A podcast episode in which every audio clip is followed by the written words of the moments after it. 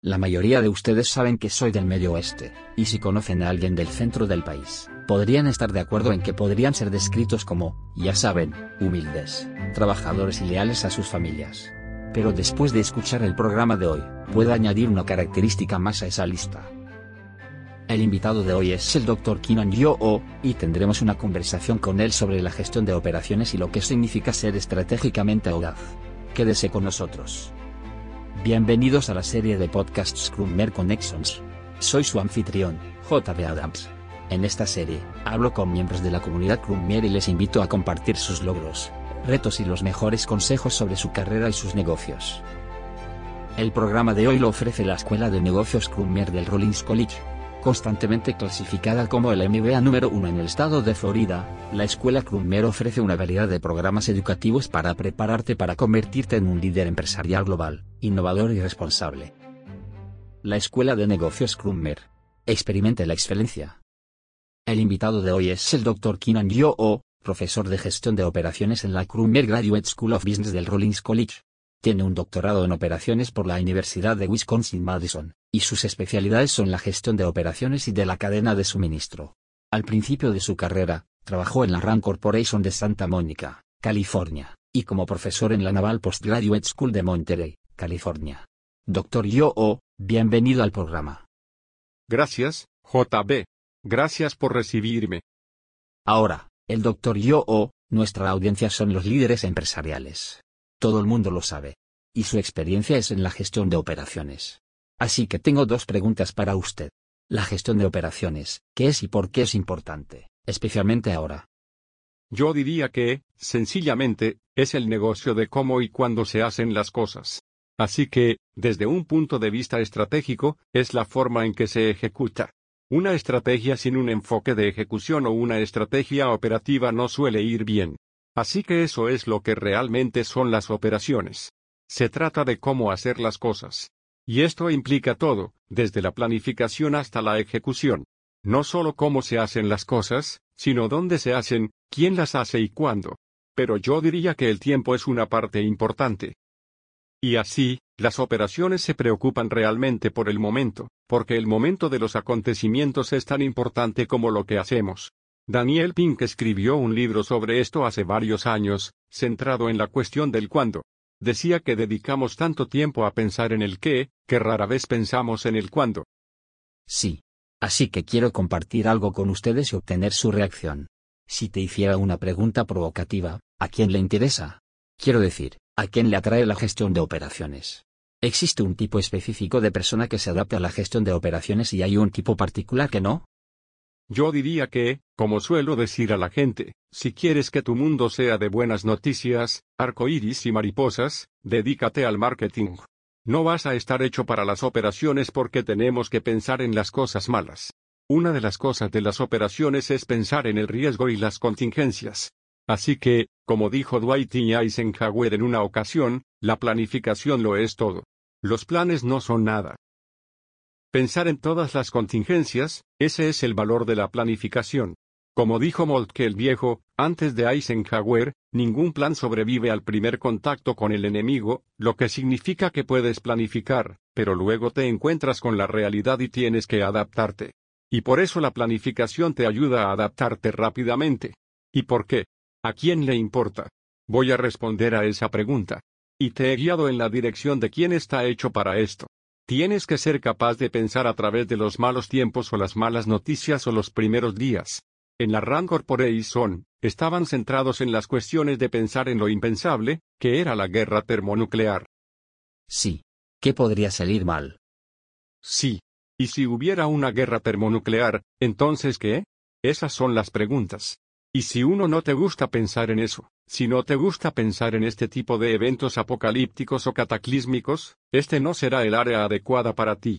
Sin embargo, si realmente te gusta pensar, no solo en las contingencias, sino en cómo se hacen las cosas, quién las hace, cuándo las hace, dónde las hace.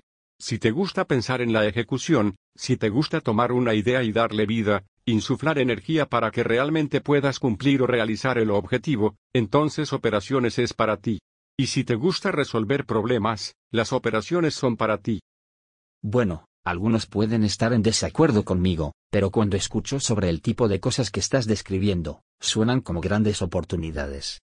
Y dado el conocimiento que tienes en operaciones, para el resto de nosotros, suenas como un adivino. Muy bien.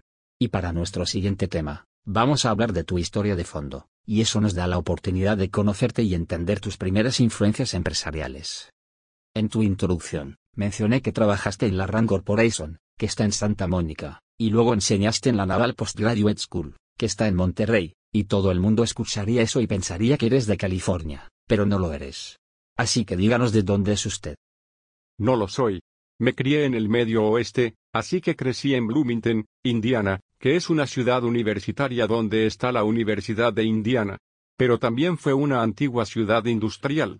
Y también tiene una población rural bastante grande a su alrededor. Así que ahí es donde crecí y fui a la escuela secundaria. Había dos escuelas secundarias públicas en la ciudad cuando yo estaba creciendo. Y fui a una de esas escuelas secundarias públicas en Bloomington. Y quiero preguntarte, porque me identifico en muchos aspectos, ¿crees que hay un significado del Medio Oeste? ¿Habla usted del Medio Oeste? ¿Qué significa para usted? Wow, eso está realmente cargado. Sí, es intencionalmente cargado. Hay muchos estereotipos sobre los habitantes del Medio Oeste. Yo diría que una parte que me define es que la gente tiende a quedarse allí. ¿Correcto? Así que hay múltiples generaciones en el mismo lugar. Y para muchas personas, los miembros de sus familias solo se han ido para la guerra. Y luego regresan. Típicamente. En el contexto de Bloomington, Indiana, y de tu generación supongo que la generación X, ¿qué dirías que influyó en tus primeras percepciones de los negocios? ¿Cuáles fueron algunos modelos de conducta para usted? Realmente no pensé mucho en los negocios cuando era joven y crecía. Estaba muy, muy interesado en la música. Y diría que la música fue una de las partes más transformadoras de mi vida, y me llevó en algunas direcciones muy diferentes.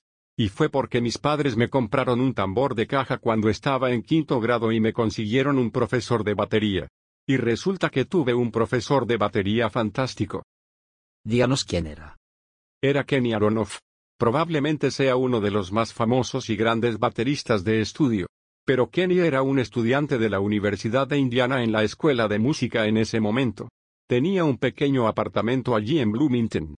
Y yo iba y él me introducía en rudimentos muy fundamentales de la batería. Y si le escuchas hablar estos días, verás que está muy, muy centrado en los rudimentos de la batería. Y al final, siempre ponía un disco, un LP, y me sentaba en la batería y me ponía a tocar. Fue una época muy inspiradora. Estaba lleno de toda la energía que se ve hoy en él, muy edificante e inspirador. Y eso me puso en el camino de la música, que luego me llevó a toda una cohorte de personas que probablemente nunca habría conocido sin la música.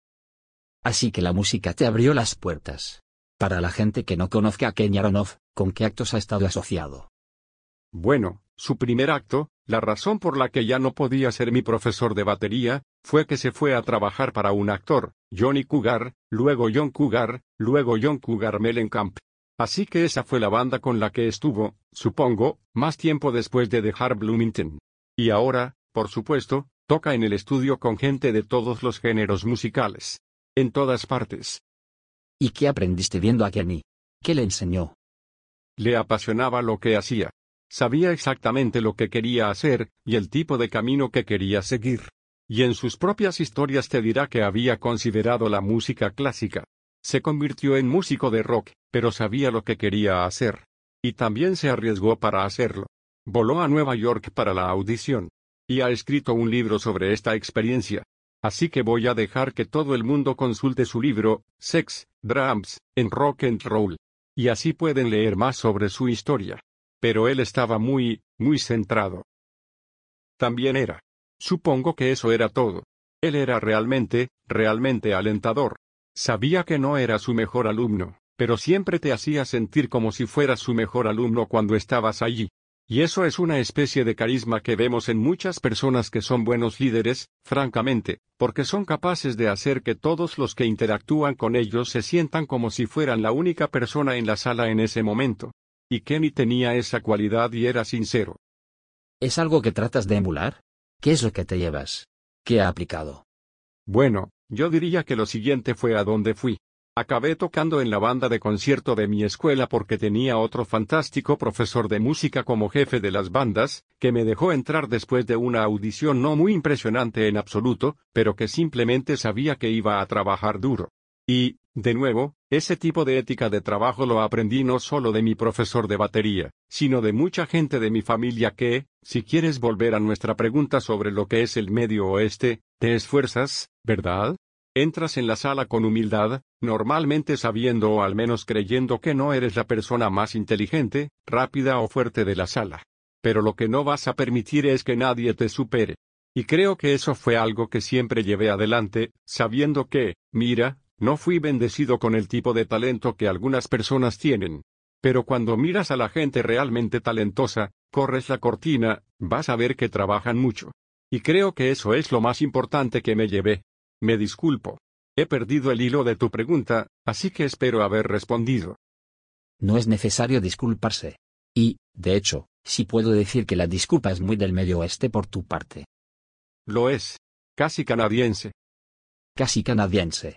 Pero lo digo como compatriota del medio oeste, y me identifico completamente con la idea de que uno pone las horas, pone el tiempo. Nuestro invitado es el Dr. Kinan Yo, y volveremos en un momento para saber más sobre su trayectoria profesional. Por favor, quédense con nosotros. Hola, oyentes, soy Clara Mount, presentadora de la serie original de UVMG, Replay. En las próximas semanas, presentaré la hora Krummer, en la que invitaremos a los invitados de Conexiones Krummer de hoy a volver para que puedan responder a las preguntas y comentarios de la comunidad Krummer. Nos encantaría incluir también tus opiniones. Envíanos una pregunta o un comentario y leeremos tu nombre en antena. Puedes enviarme un correo electrónico a clara@victormediagroup.co. Busque un enlace en las notas del programa. Y muchas gracias. Bienvenidos de nuevo a Conexiones Krummer. Soy JB Adams. Nuestro invitado es el Dr. Kinan Yo, profesor de gestión de operaciones. Queremos saber más sobre su trayectoria profesional. Ha dicho que creció en una ciudad universitaria y que le interesaba la música pero que no fue a la universidad inmediatamente después del instituto. ¿Es así? Entré en la Guardia Nacional del Ejército. Fui al entrenamiento básico, estuve en una unidad de la Guardia Nacional en Indiana. Y luego finalmente fui a la Universidad de Temple y me mudé a Filadelfia. Tengo una pregunta. ¿El tiempo que pasaste en la Guardia Nacional, te ayudó a pagar los estudios? Sí, en cierto modo. Sí, lo hizo. Había una ley era bastante modesta en esa época.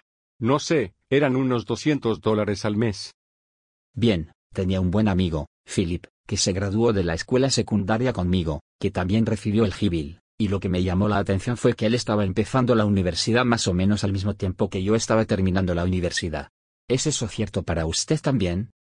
Sí, creo que era un estudiante de primer año de 23 años. Así que, sí, era un poco mayor que algunos de mis compañeros allí en la escuela. Y si puedo aventurar, probablemente un poco más maduro. No sé si me aventuraría tan lejos en esa rama. Se adelgaza muy pronto. Así que sí, tal vez tuve algunas experiencias diferentes. Tal vez lo diga. Bien, háblenos de una de ellas. Quiero decir, la Universidad de Temple me abrió muchas puertas, pero puedo empezar con una de las primeras puertas que elegí cuando llegué allí para la orientación. Y así llegué a Temple. No era un buen estudiante, realmente, como estudiante de secundaria.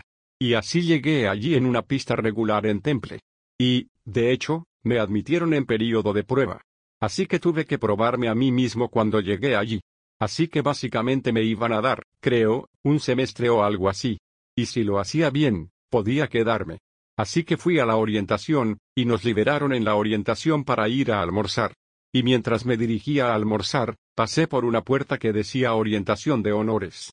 Y parecía que se estaban preparando para empezar. Y sentí curiosidad, ya sabes, ¿quién está aquí? Así que entré y me senté y, en lugar de almorzar, me senté durante la orientación de honores. Y al final de esa orientación, me acerqué a la persona que dirigía la orientación y le dije, estoy muy interesado en el programa de honores. Y resulta que llevaba una copia física de mi expediente académico.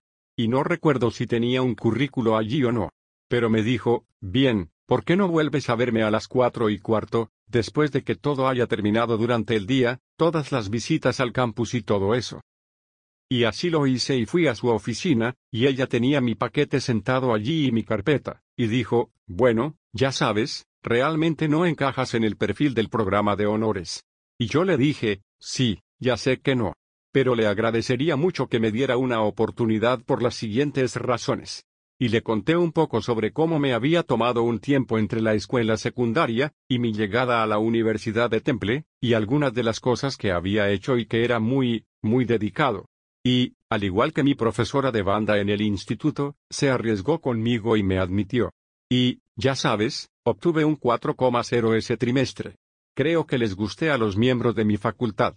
Estaba comprometida y realmente me gustaba mi grupo de compañeros allí. Entonces, ¿qué te hizo entrar por la puerta y decir, voy a ser audaz? Voy a sentarme en esta orientación de honores y voy a pedir participar en ella. Podría haberte echado. ¿Qué me poseyó para hacer eso? Creo que ella hizo un trabajo fantástico al vender el programa. Sabía que iba a estar en clases más pequeñas. Iba a estar con estudiantes muy motivados. Y estaba muy motivada porque acababa de vender todo lo que tenía para mudarse a Filadelfia, y vivir en un pequeño apartamento en un saco de dormir con una caja de leche y un trozo de madera contrachapada que encontré en un callejón y que utilicé para hacer un escritorio. Así que estaba en una especie de todo, y tenía, creo, un mes de alquiler además de mi mes que pague y mi depósito en mi bolsillo. Y eso era todo. Ya sabía que había puesto todas mis fichas en el centro, y que quería la mejor educación y experiencia posibles. Así que quería el mejor profesorado y quería el mejor grupo de compañeros. Y lo que quiero decir con eso es simplemente gente que está conectada y que va a trabajar. Y cuando estás rodeado de gente así, te empujan. Y como te empujan, el trabajo duro adicional que estás haciendo no parece tan duro, si es que eso tiene sentido. Para usar otra referencia, diría que es una mentalidad de quemar las naves. ¿Tenía otras opciones o? No, no. Aparte de volver, ya sabe, con el rabo entre las piernas al medio oeste, lo cual, ya sabe, es algo muy poco occidental. Tú y yo podríamos hablar durante horas porque tengo una historia paralela para cada una que compartes. Pero en esta misma línea, siendo audaz. Usted tiene otra, y quiero que nuestros oyentes escuchen lo que considero el paralelo de esta historia.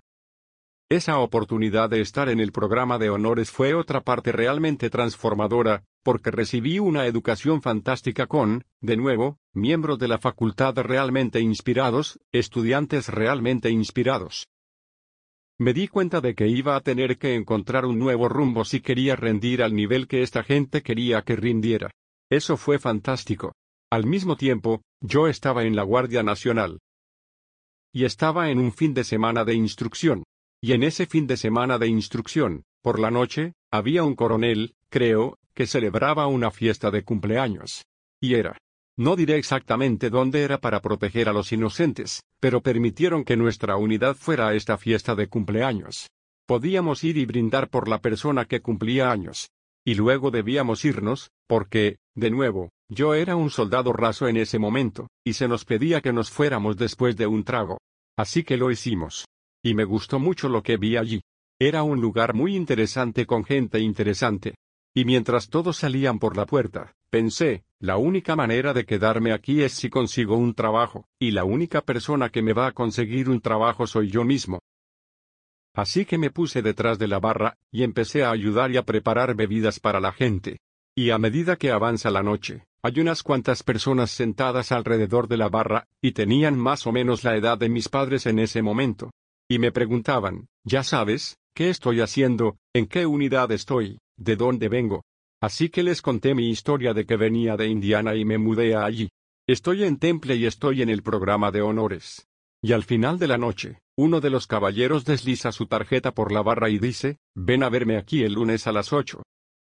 Así que, de acuerdo, me levanté, me vestí con mi ropa más bonita que tenía en ese momento. Y bajé a esta dirección. ¿No te dijo para qué? Solo dijo, encuéntrate conmigo. No, solo dijo, conóceme. Quiero decir, yo sabía su nombre y todo. Y tenía esta dirección. Y así me presenté. No tenía ni idea de lo que iba a estar caminando en. Y así me presenté. Y es la Casa de Aduanas de los Estados Unidos en la calle Segunda de Filadelfia. Y entonces entré. El guardia estaba allí. Le digo, vengo a ver a este caballero. Él revisa su portapapeles. mi nombre está en la lista. Dijo, bien, espere un segundo. Llamó y este caballero bajó y me llevó arriba y procedió a presentarme a todos los que trabajaban allí en la oficina de ejecución de aduanas de los Estados Unidos, todos los diferentes tipos de trabajo que estaban haciendo. Y conocí a todos los agentes especiales, y a todos los que trabajaban administrativamente para mantener esa oficina en funcionamiento, y permitir que las aduanas hicieran su trabajo. Así que al final, no sé, estuve allí más de una hora, un par de horas, parecía. Y al final, me trajo y me sentó en un escritorio frente al suyo, y dijo, entonces, ¿qué piensas? Y yo dije, bueno, esto es increíble. Este es un lugar realmente increíble. Y el trabajo que estáis haciendo es muy, muy emocionante. Y también tengo que decir que yo era analista de inteligencia en la Guardia Nacional, y entonces él dijo, genial, ¿quieres el trabajo? Y fue en ese momento cuando me di cuenta de que había estado entrevistando durante al menos una hora y media o dos horas. Y probablemente también estaba entrevistando en ese bar. Y no lo sabía. Y había pasado la primera entrevista esencialmente en el bar. Y esta era la segunda o tercera entrevista. Y entonces dije, sí, por supuesto. ¿Cuándo empiezo? Él dijo, ahora mismo. Dije, bien, ¿dónde me siento? Y él dijo, ahí mismo. Y así fue un aprendizaje para mí durante más de tres años. Así que no hace falta decir, que puse mi aviso en la tienda de discos. Y así fue, de nuevo, una experiencia increíble y transformadora. Todo tipo de gente nueva hacía un trabajo global realmente emocionante, relevante y oportuno. Y esa fue la siguiente oportunidad en la que, de nuevo, alguien se arriesgó un poco conmigo, y yo traté de asegurarme de que no se arrepintieran de ninguna manera. Bueno, tengo más preguntas para ti, pero la primera es esta. ¿Qué es lo que has sacado de esta experiencia que otras personas puedan aplicar? Si alguien se arriesga contigo, no dejes que se arrepienta. Y eso se remonta a no dejar que nadie te supere. Y si no es algo que decides que quieres hacer, sé muy transparente con esa persona, sé muy agradecido, y sal con elegancia con aviso y con un traspaso limpio. También quiero señalar algo más. Cuando estabas en esa fiesta de cumpleaños, y tomaste la decisión consciente de quedarte y escabullirte detrás de la barra, no lo hacías solo por diversión. Había una agenda ahí. ¿Cuál crees que es el mensaje de eso? ¿Cómo que estoy haciendo esto por gusto? No, tenías algo en mente. Sí. Quiero decir, vi que había algunas personas diferentes allí que nunca había visto o conocido antes. Como dijo un buen amigo mío que conocí, caramba, hace ya una década, en el mando de operaciones especiales de Estados Unidos, cada día es una selección y siempre estás entrevistando. Así que nunca olvides eso. Cada día es una selección y siempre estás entrevistando. Sí, se lo recordaría a todo el mundo. No tienes la oportunidad de tomarte un descanso o de despreocuparse, porque cada día que estás interactuando con otras personas, les estás causando una impresión que hace que quieran trabajar más o menos contigo. Esta es mi respuesta. ¿Está en tu naturaleza ser audaz? ¿Y ha habido alguna vez una desventaja, un momento en el que ser audaz no haya funcionado o haya tenido un efecto negativo? Permítame que me refiera primero a esto último. Probablemente, sí, pero ninguna que yo recuerde. Eso es parte de su naturaleza, también. Y eso es, en parte, porque creo que el arrepentimiento tiende a seguir lo que no hicimos, y entonces, ¿hay cosas que he hecho de las que me arrepiento? Por supuesto. Ya sabes, por supuesto que las hay pero creo que algunos de los grandes arrepentimientos que te siguen, que te persiguen y te persiguen durante el resto de tus días, son aquellas cosas que no hiciste, que decidiste no pasar por esa puerta porque te daba vergüenza o tenías miedo o pensabas que no eras digno. Esas son las cosas que creo que te perseguirán. Y así, de nuevo, este aspecto del medio oeste, quiero decir, no fuimos criados para pensar que somos la persona más inteligente, más rápida, más fuerte en la habitación. Hay un cierto tipo de humildad y autodesprecio y realmente, ya sabes, hey, no somos los grandes.